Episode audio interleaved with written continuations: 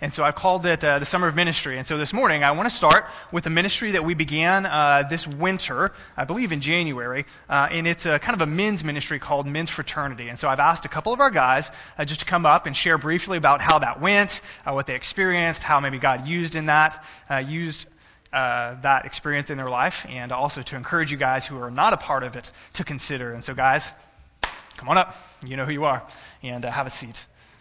And then I'll quiz you, grill you. No, it won't be too hard, I promise. Here you go. Uh, so I've asked Nick and Patrick to come and uh, just share briefly with us. Welcome, guys. Thanks for doing this. Uh, so, first question. If you could just give everyone uh, just a little kind of a short summary synopsis of uh, our men's ministry experience. What do we do on a functional kind of level? We get up real early and eat. and that is true. We do get up really early and we do eat. Uh, well, functionally, we come in and we, we, we, we do sit down and we, we, we, we have a little breakfast and then Trey turns on the uh, the video. I can't remember what the gentleman's name is. Uh, uh Robert Lewis. Robert Lewis. Yep. Okay.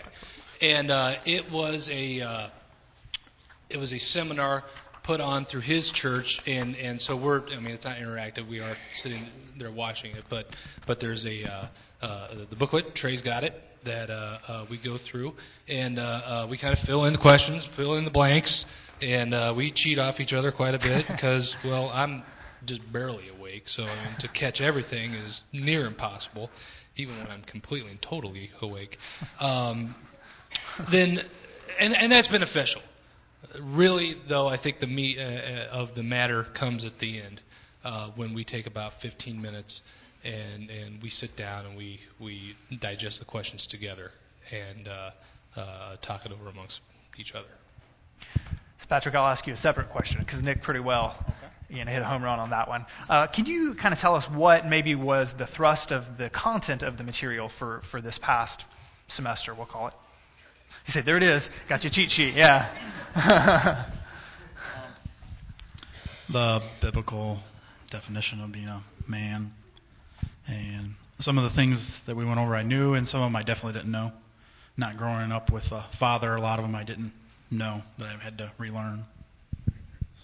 Yeah, absolutely. And basically, what we talked about is, is, the whole first semester was kind of looking back into our past and our lives as men after some preliminary stuff. What is biblical manhood? And we kind of took a journey back. And I think for most guys, including myself, that's kind of uncomfortable, and we kind of think, oh, do I really want to do that? I think it, it was extremely helpful, regardless of what kind of background you did, because who we have been uh, oftentimes shapes who we are and who we're becoming. Uh, so, just as a bit of a preview, where we're going next semester, I'm going to take this back from you guys. Uh, topics include uh, Genesis and manhood, a, a biblical definition of manhood a man and his wife, 25 ways to be a servant leader, father and sons, father and daughters, and a man and his life journey. So we're kind of taking uh, the, the journey next semester from the past to the present and to the future. And uh, so I really encourage you guys to do that. Um, so I guess my next question for either of you or both of you is uh, how did you find it beneficial? Is there something that kind of stood out from your first semester experience?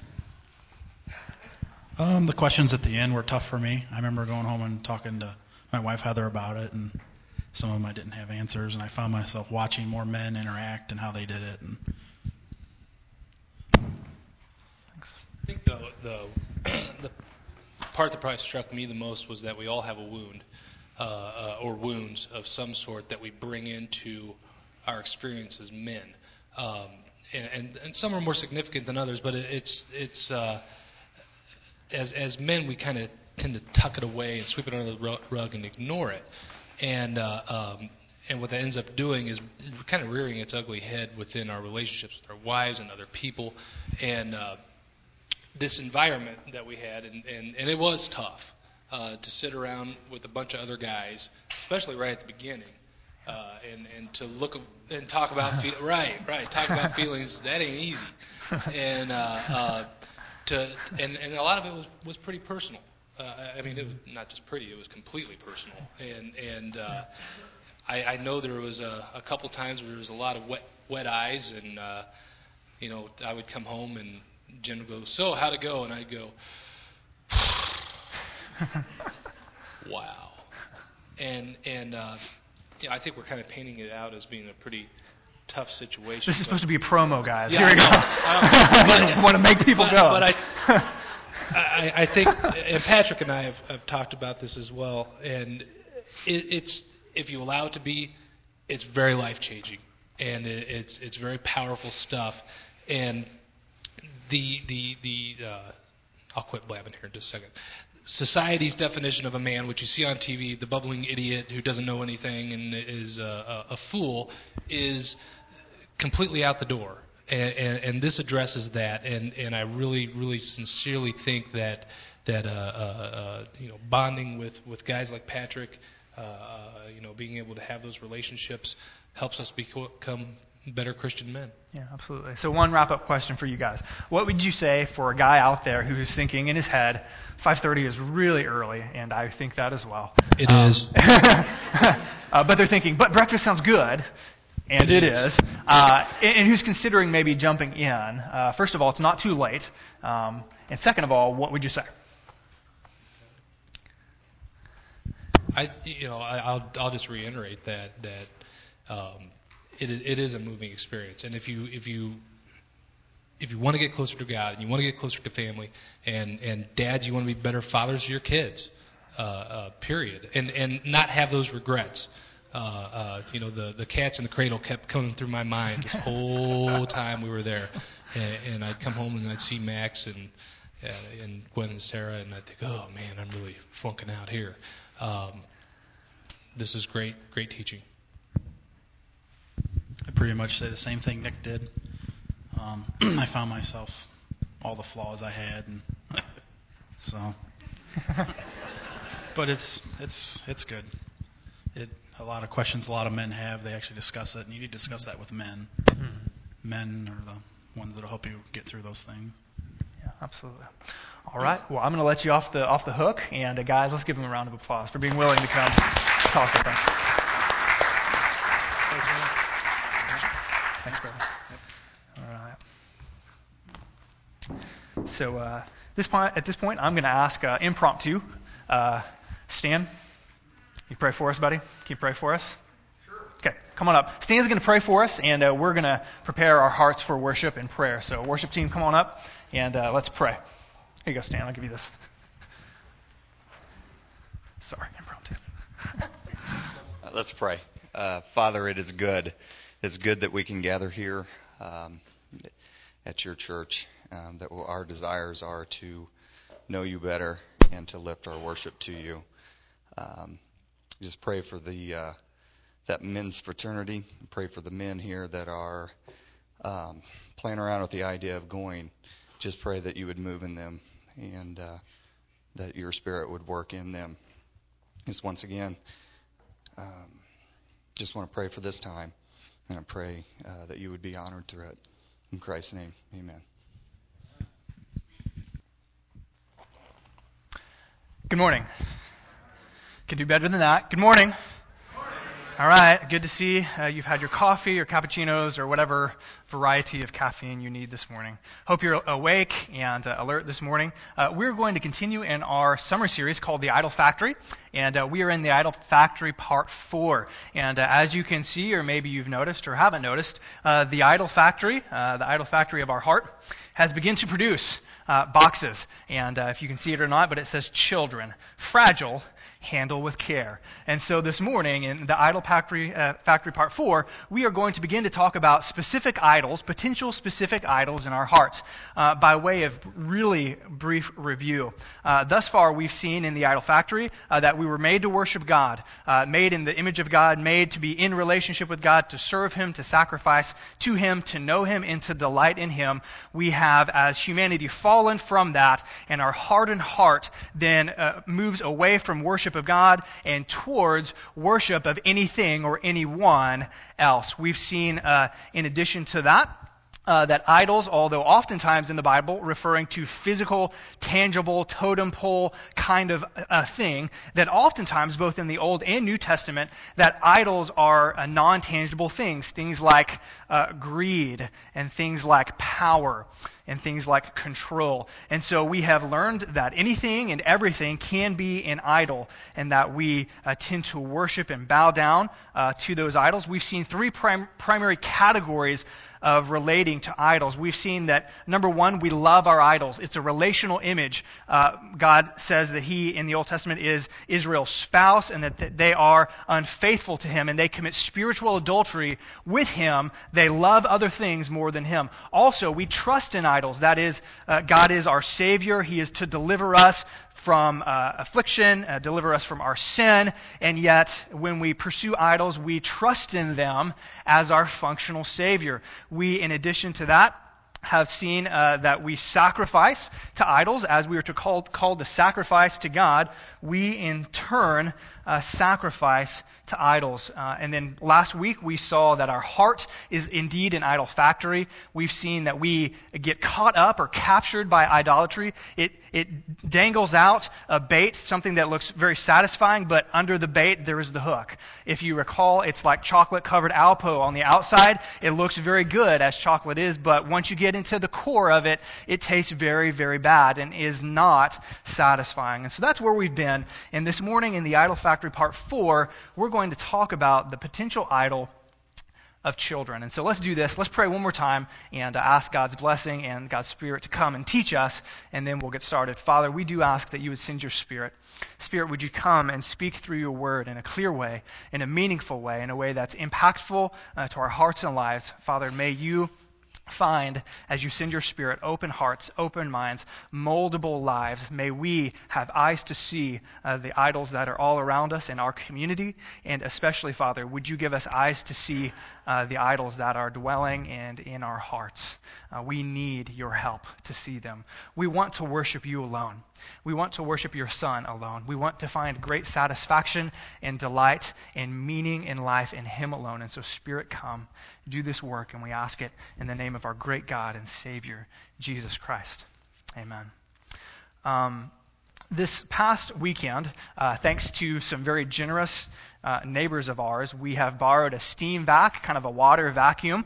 And uh, I think, although I don't know if this is true or not, or, sh- or Shelley, but I'll, I'll, presume that part of the nesting process for my wife as we anticipate the birth of our son is everything clean, everything in order. And praise God for that because I'm nothing clean and nothing in order. and so we, you know, she said, let's, let's do our rugs. And I said, yeah, let's do it. And so we borrowed this, uh, this steam vacuum and it's, it's a wonderful thing. Uh, and it, the amazing thing about it is you start to, you know, you crank the thing up and you start to go and you do it slow and you do it steady and you let the water, you know, flow and mix with it and you suck it back up. And periodically, probably as you as you're doing it every 10 minutes or so, um, it, it quits. It makes this loud noise and you're like, okay, it's full. And so then you go and you dump out. If you've ever done this, you know what I'm talking about. You dump out this little water thing and it's all of the dirty water. You know, it's all of the dirt that has been sucked up through your vacuum. And if you're nodding, you know what I'm talking about. And you and you you take that thing and you begin to dump into your sink what has been in your rugs, and you're like, oh my goodness, it's black. You know, I mean, it's not like just a mildly dirty. It's like this was in my rug, and then you keep doing it, and you keep discovering that all of your rug is like that, and you keep producing this black filth of muck. And the thing that I was reminded of, and we've done this before, so it's not a shock, um, the first time it was, it was a shock. But it still reminds me of a simple uh, analogy. And as when you're when you're a preacher, everything relates to your sermon, everything. And so I, I began to think. I was like, you know what? This is very much like how I want our series on idolatry to be. And so I want to challenge you in that sense. Because when you look at when you look at the carpet, at least when I look at my carpet, it doesn't look that bad. I mean, it's relatively clean. You don't, you know, it's it's mildly clean. It's fairly new. It's like four years old, you know. And I'm and I'm I look at it and I'm like, this doesn't need cleaning. There's nothing really under there. But when you do it, when you're exposed uh, to what is in your carpet, you're like, wow, there's a lot of junk in my carpet. And I don't know if it's been this way for you, but as Shelley and I have conversed about uh, the idol factory, and as we've talked with several of you, what has been coming to the surface from underneath the rug, praise be to God, is potential idols in our life. In the, in, the, in, the, in the last two weeks, I mean, Shelly and I have both had experiences, and I shared last week one of mine of, man, God, I, I, have been praying that you would reveal idols in my life, but I didn't want you to do it that way, you know? Um, and, and maybe you've been having that kind of experience. Maybe God is working in you through this sermon series to to reveal potential idols in your life? And so, if so, this is what I, I want to do. I want to challenge you to do by way of preface to our sermon. Um, I would love for you to get in touch with me and to say, "This is what's been happening in, my life. Here's some of the dirt that God's been digging up." I want to share that with people. Now, that can be scary to share p- with people. Here are some of the idols that I struggle with. But I tell you what, the conversations that I've had with Shelly and with uh, other people in our church when we're we're saying, "Man, this is what God doing. God's doing, and He's revealing this." It's so encouraging because you're like, oh, I'm not the only one. And God is moving. And so I want to challenge you to do that. You don't have to come up front and do that. If you want to send me a Facebook or send me an email, I would love to hear that. And we can share as a people of God what God is doing in, through this sermon series. So, the Idol Factory Part 4 the idol of children. Turn in your Bibles with me to the first book of the Bible, the book of Genesis. Uh, that's where we are going to be camping out. And uh, chapter 2 is where we are going to spend most, if not all of our time. Uh, and we will be reading the story of Abraham uh, and Isaac and God testing Abraham uh, through his one and only son. And so Genesis chapter 22 is where uh, we're going to be. Um, there are Pew Bibles in front of some of you. And so if you want to turn to page 16, you can do that. Uh, the text should be on the screen as well. So, uh, by way of introduction, by way of introduction, I want to do this. Uh, I want to share with you a quick story. There was a story that I read, uh, and, and, there was a, a, hiker, and he was a fairly experienced hiker, uh, confident in his ability to hike, and so he was hiking up a fairly steep mountain, and he was doing so by himself, uh, which apparently is unwise. And he was walking and full of self confidence, full of thinking about what would be ahead of him. As the story goes, he didn't notice that there was uh, a, a drop off that was just to his left, and he slipped. He was clumsy, and he fell off the ledge. Of course, as the story goes, he grabs on uh, to uh, a branch that is overhanging the cliff. And so there the man, st- uh, I, I want to say stands, but that's not right. There the man uh, dangles uh, from this cliff, grasping on to dear life. And the story goes something like this. He realized that he could not pull himself up, and so he yells out, uh, terrified, Is anybody up there? And a voice says, Yes, I'm here. The man, well, Who is it? The voice, God. Man, God, please help me the voice, Do you trust me? Do you trust me? Man, I, tr- I completely trust you. I completely trust you. Please save me. Voice, Good. Let go of your branch. Let go of your branch. The man, What? Or something like that. Voice, I said, Let go of the branch. Man, after a long pause, Is there anyone else up there? of course, uh, I think a fictional story. Um, so this morning, we're going to be uh, in Genesis chapter 22, and we're going to hear a story of a man by the name of Abraham. Maybe you're familiar with this story at the beginning of the Bible, maybe you're not. Uh, but we are going to hear just a small tidbit, kind of a snapshot of what was one of the most significant events in all of his life. And it's found in Genesis, Genesis chapter 22, and it's the event where God essentially tells him to let go to let go not of his own life, uh, but to let go of the life of his dearly only promised son. And so this morning, what I hope we're going to see is a positive example. As we go throughout the weeks, we're going to see both positive and negative examples. That is, we will see examples of men and women in the Bible who fail in the realm of idolatry, who worship idols, and then we're also going to see examples of men and women who didn't. Positive examples of people who a- overcame potential idols. And I would suggest to you that Abraham is one of those men who overcame a potential idol in his life, that being his firstborn son. Uh, I, as I thought about it, and as you read through, uh, this is my summary of Genesis 12 uh, through 21, as you read through these chapters, you come to realize that, in my opinion, if anything could have been an idol for Abraham, it would have been his son. Uh, briefly, really briefly, Genesis 12 through 21. This is what happens leading up to our story. Uh, basically, the story of Abraham starts in Genesis 12. And Abraham is called by God, and God says, Leave your family, leave your extended family, leave your homeland uh, where you're from, and go to a place. And by the way, I'm not going to tell you where, just go. I'm going to show you. And from your descendants, Abraham, from the fruit of your loins, if you will, I'm going to produce a great nation. There will be people as numerous as the stars in the sky and the sands on the seashore. I will make of you a great nation. And, and there's more involved in that, but that's basically, uh, that's basically the call. And this is a wonderful promise uh, because Abraham was childless at that point. Um, if you have ever struggled with infertility, as I think Abraham and his wife did, then you can begin to grasp and understand how significant of a promise this was to a man who, in that culture, the firstborn son carried on the family name, carried on the family wealth, carried on the family, not just tradition, but uh, standing, if you will. Such a huge thing. And he and his wife were childless. And here God gives him a hope now, when he called Abraham to go, uh, surely he left behind many other hopes, many other comforts, but he gained a new one, and that is a promise of a child.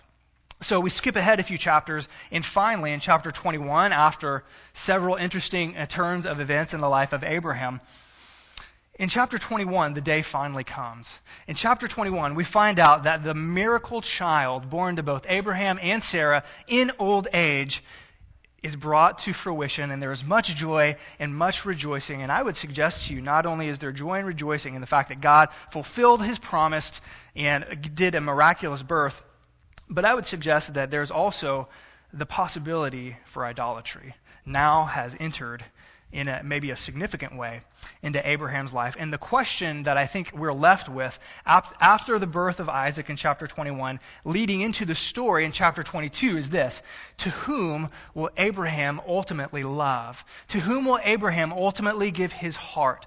Whose obedience will Abraham ultimately give?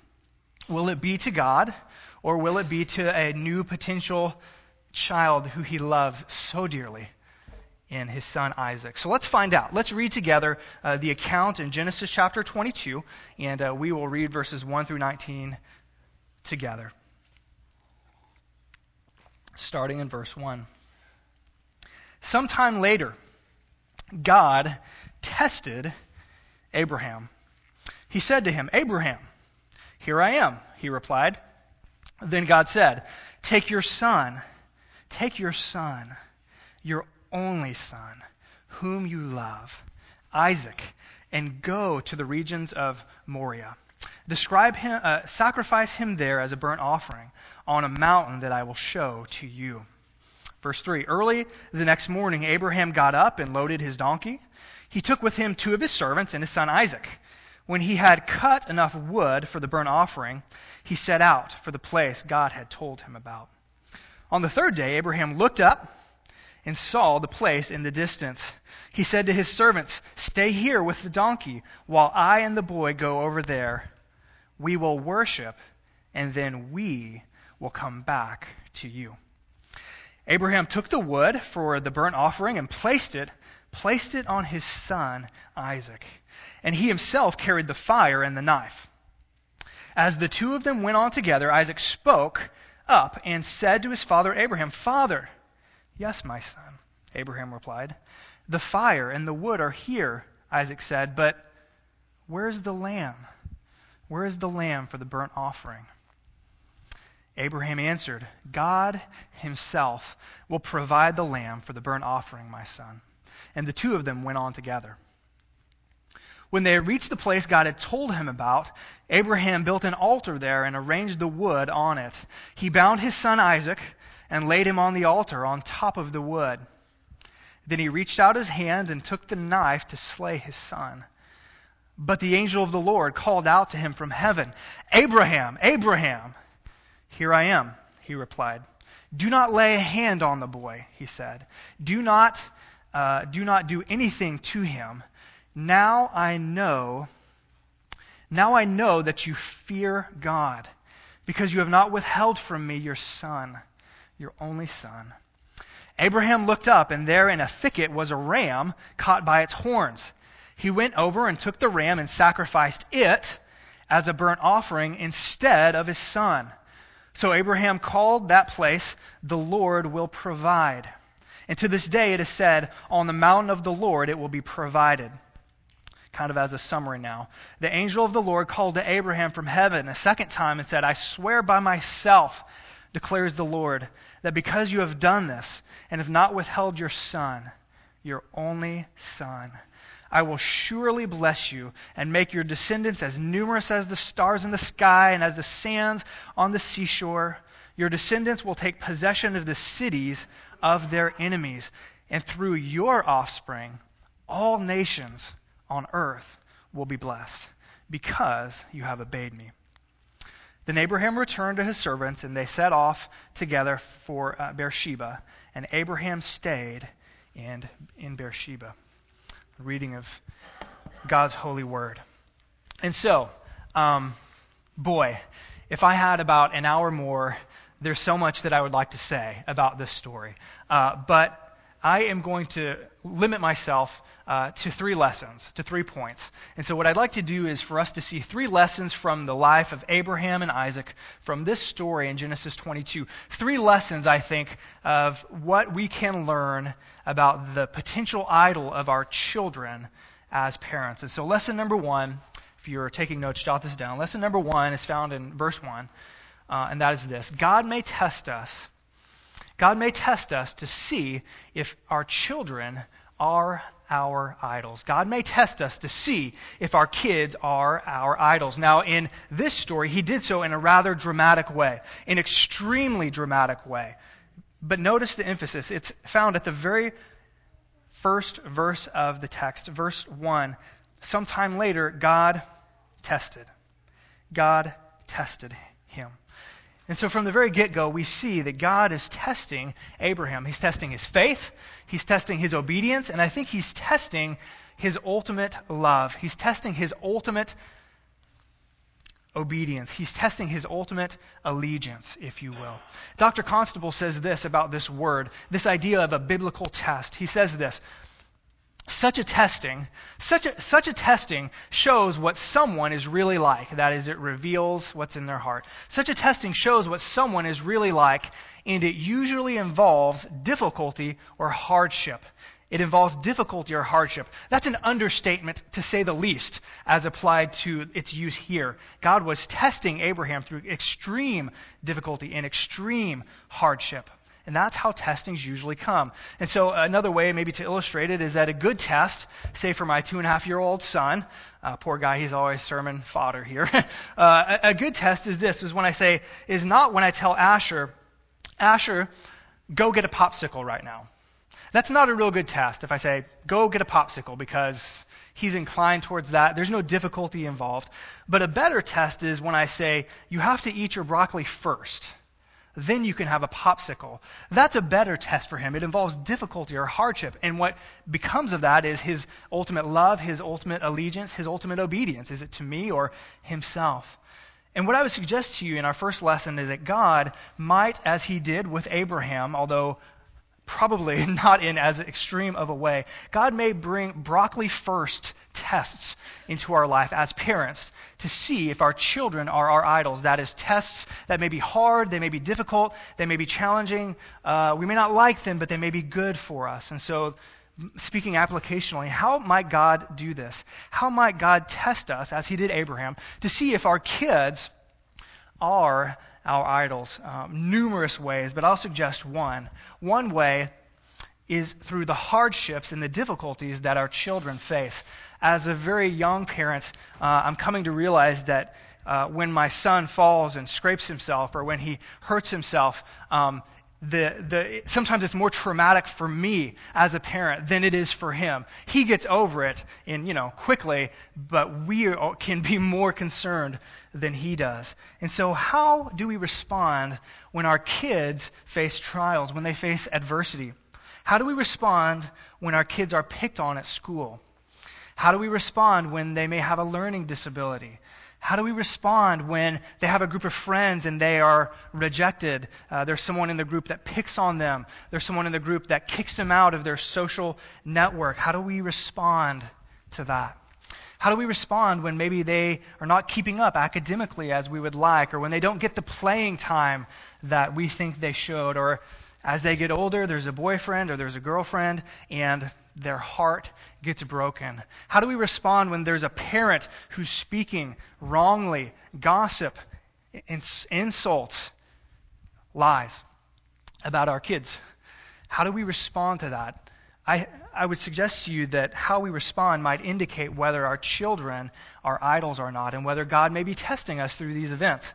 Um, I want to share a quick story with you. Uh, Tim Keller has written um, quite a bit on idolatry, and he shares a story in one of his books, and uh, it's from his pastoral experience as a young minister, and I'll summarize it for you. But he basically says that uh, as a pastor in New York, um, there were two ladies at one time that he was doing counseling with, separate, of course, and they were both having very similar issues.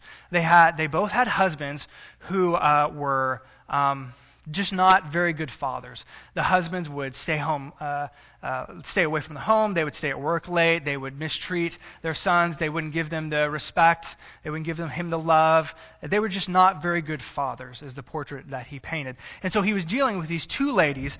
And early on, he said, "Well, I, I, I think what I really need to do is instruct these ladies to say, listen, this is not only hurting your your, your children, but it's causing friction between you and your husband. And so you need you have all you collectively too have all this anger and bitterness towards your husband." Because of what is happening and how he's treating or mistreating your kids. And so he said, early on as a pastor, I thought, well, what I need to do is, is, is just help them realize that they need to forgive their husband. That they need to forgive their husbands. And so he went on and he worked with both of them, giving, uh, giving them instruction about how to forgive their husbands. There was one lady who was the more mature Christian. She had been a Christian a long time, grown up in church, knew Scripture. There was another of the moms who was a younger believer, uh, kind of a recent convert, didn't have all the knowledge. And he said, in retrospect, I realized that one of the mothers was able to forgive the husband and deal with what he had been doing or not doing with the child and move on in a healthy way. But the other, he said, the other did not. And guess which one was the one who forgave? The older, more mature, or the younger novice Christian?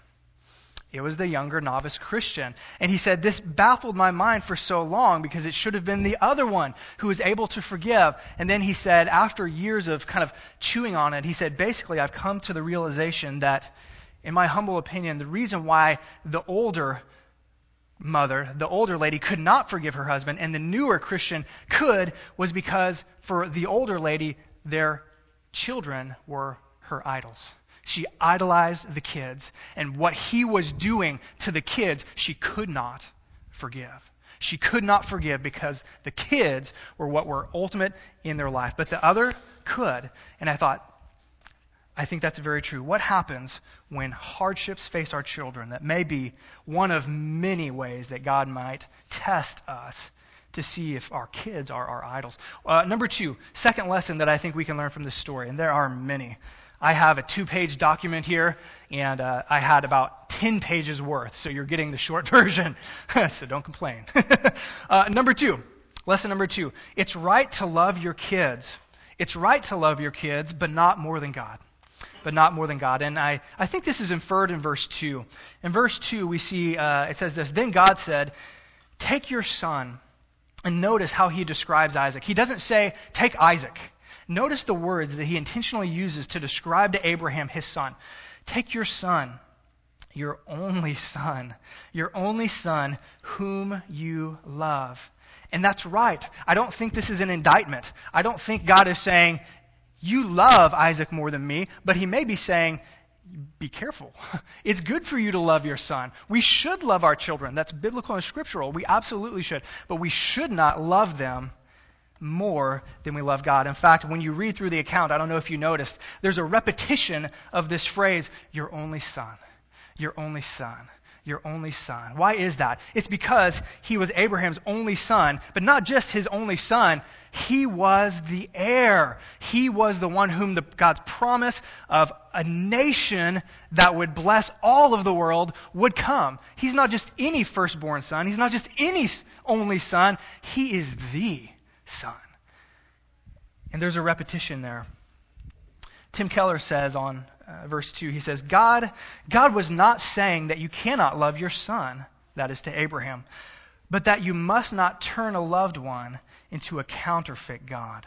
And so I want us to chew just briefly on the question how can we tell if we love our kids more than God? How can we tell if we've elevated our children to the place of idols in our lives? Um, I will suggest to you man, there are numerous ways. But I will suggest just a couple things. And I want to use the image that's throughout the Old Testament of how we relate to idols. We trust our idols, we love our idols, we obey our idols. And so let me use these categories uh, to help us flesh this out. Number one, we trust our idols. We trust our idols. And so, what does it look like for our kids to be trusted in? Another way to ask the question is what does it look like for us to allow our kids to become our functional Savior? A term uh, that is. Um, uh, brought about, invented, for lack of a better word, by Mark Driscoll. What does it look like for us to allow our kids to be functional saviors, for us to turn to them to deliver us from our plight? Uh, so, moms, we'll start with you, and then we'll get to the, ga- to the dads. Moms, uh, it might look like this. You are in a, a lack of affection relationship. Your husband does not love you the way he should. He's unaffectionate. He's unkind. He's not tender. And you are desperately longing for that as you should be from your husband.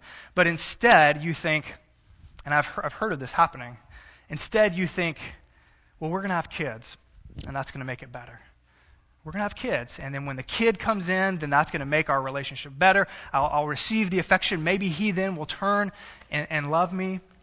And so we have this uh, child that becomes essentially a functional savior. We think this kid will maybe make the husband be affectionate towards me, or forget the husband, I'm just going to receive my affection from this child that I'm going to bring into the world. Uh, similarly, maybe uh, a desire or a lack of unconditional love. You don't experientially, as a Christian, receive and experience in a tangible way that God has unconditional love for his beloved children, and you are not receiving that from other places. You want someone to love you unconditionally. And any parent, I think, would attest to the fact that, at least initially, Boy, you receive that from your kids, don't you? I mean, they love you. They think you're the greatest. When daddy's doing something, he's trying to fix something, and, and I'm horrible at fixing things. I'm like, screwdriver, how, what do I use? And I'm just a mess. And daddy, and my son comes up and he says, Can I, can I screw drive? Can I screw drive? And he gets a screwdriver and he, and he begins. And he just, he wants to be like me. He loves unconditionally. And that can become an idol maybe particularly for moms. Uh, maybe a lack of purpose. Moms, you feel like uh, you may not have a purpose in life. You are searching for something to give yourself to that is greater than yourself. And instead of doing that in God and through Christ and giving yourself to the mission of the church, you say, I'm going to give myself and my life to my kid. These are just a few. Fathers, what about you? One way that I would suggest that you can make your children, but maybe your sons in particular, into functional saviors is that you seek for them to do what you did not do. You essentially pursue your unmet dreams in them, whether it be the classroom, the boardroom, or the ball field, and you seek to live your unmet dreams through them. And you want them to save you from your failures in the boardroom, from your failures in the classroom, from your failures in the ballpark. And we make our kids functional idols. We trust in them. Tim Keller says this He says, No child can bear the weight of godhood. And that is true. No child can bear the weight of godhood. So, number one, God may test us to see if our children are our idols. Number two, it's right to love our kids, but not more than God. And number three, I think the third lesson that we can learn here is that an unwillingness and unwillingness to release our children may indicate that they are our idols. And I get this from verse 12. Notice what God says to Abraham when he positively released his, his son. Verse 12. Do not lay a hand on the boy, he said. Do not do anything to him. Here's the point. Now I know that you fear God. Now I know that your ultimate love, your ultimate obedience is to me. I know that you fear God because, here's the reason why, because you have not withheld from me your son. Because you've not withheld from me. That is, you have released your son in that very dramatic kind of a way. Again, Tim Keller says this about verse 12. Here then is the practical answer to our own idolatries, to the Isaacs in our lives. We need to offer them up. We need to find a way to keep them, excuse me, we need to find a way to keep from clutching them too tightly, of being enslaved to them. And so, maybe to those of you who have older kids, um, but I think it applies all across the boards. How do we do in releasing our children? I think we release our kids throughout their life. And so, at the very beginning of a life, if you uh, you know, you go from breast to bottle, right? And if you did that, that's a releasing of your child. Uh, you let them go off to school for the first time. You put their shoes on them and their brand new outfit, and you send them, you know, out the door of the car or to the bus, and you are releasing your child. Uh, the, how about the first time they get a license? Any of you ever done that? I know some of you have. I remember when I got my first license, and I was 16, I think, in Texas, and my, my, I was going on my first car ride on my own, and, my, and, my, and I could see it in my mom and dad's eyes. I'm like, I'm just going to school. it's five miles down the road, and they look at me like, oh, dear God, please protect this kid. You know, he's behind the, the, the wheel.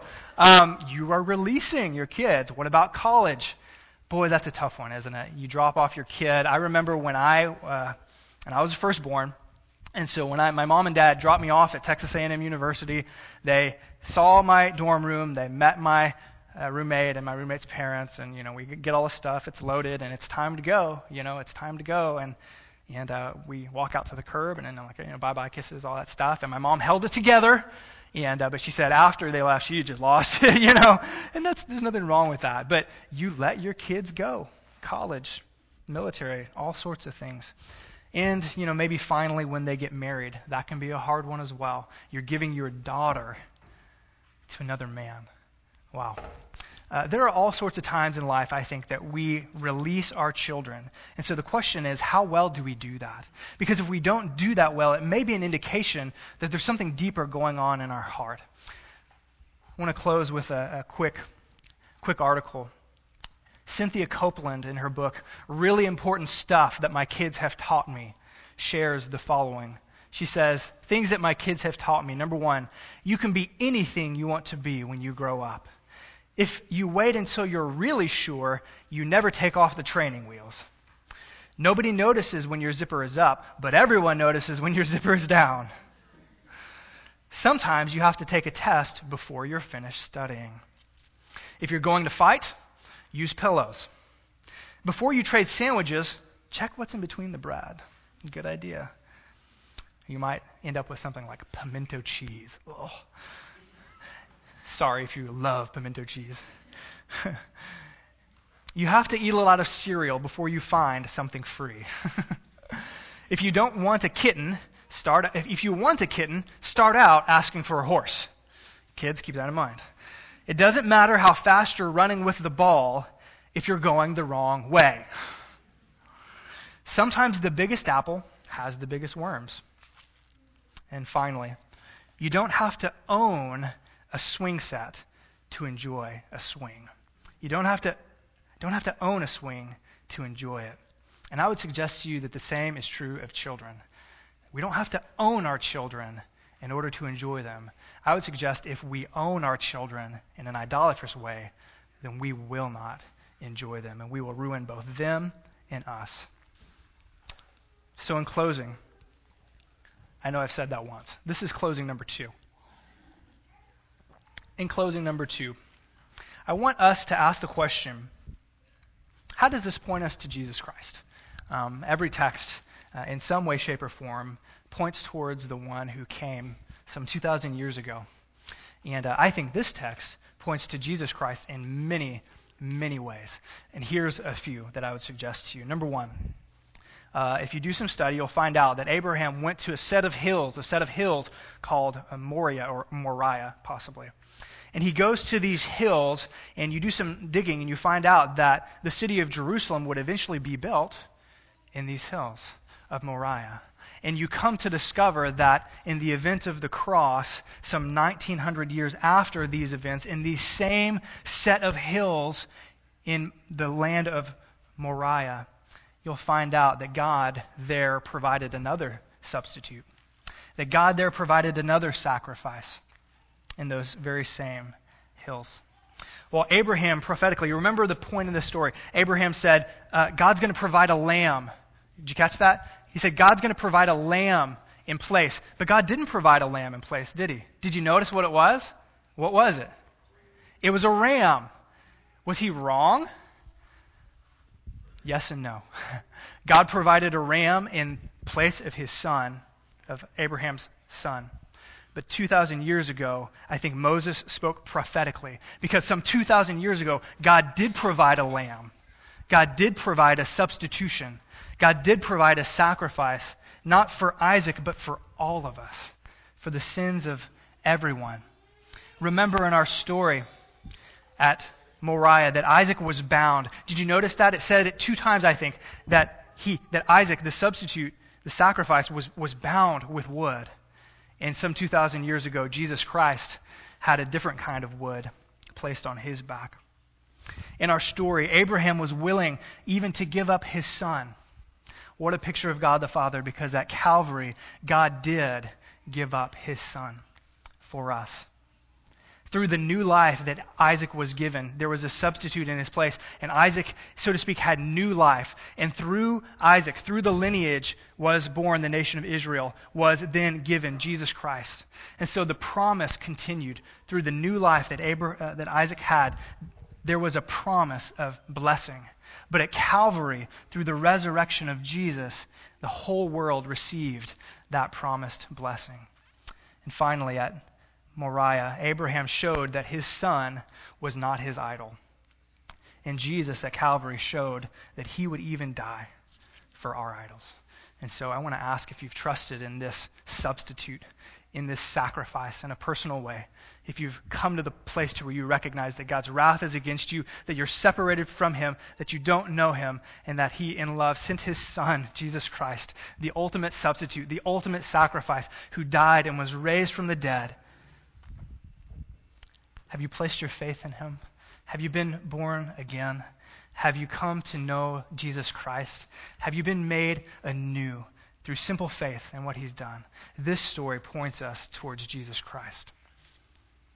And so, in closing, number three, final, in closing, like the man on the cliff in our opening story, and like Abraham, as parents, some of us, we may need to let go we may need to let go. We may need to take our own figurative walk, like Abraham, into the mountains and to let a child that might become an idol to us go.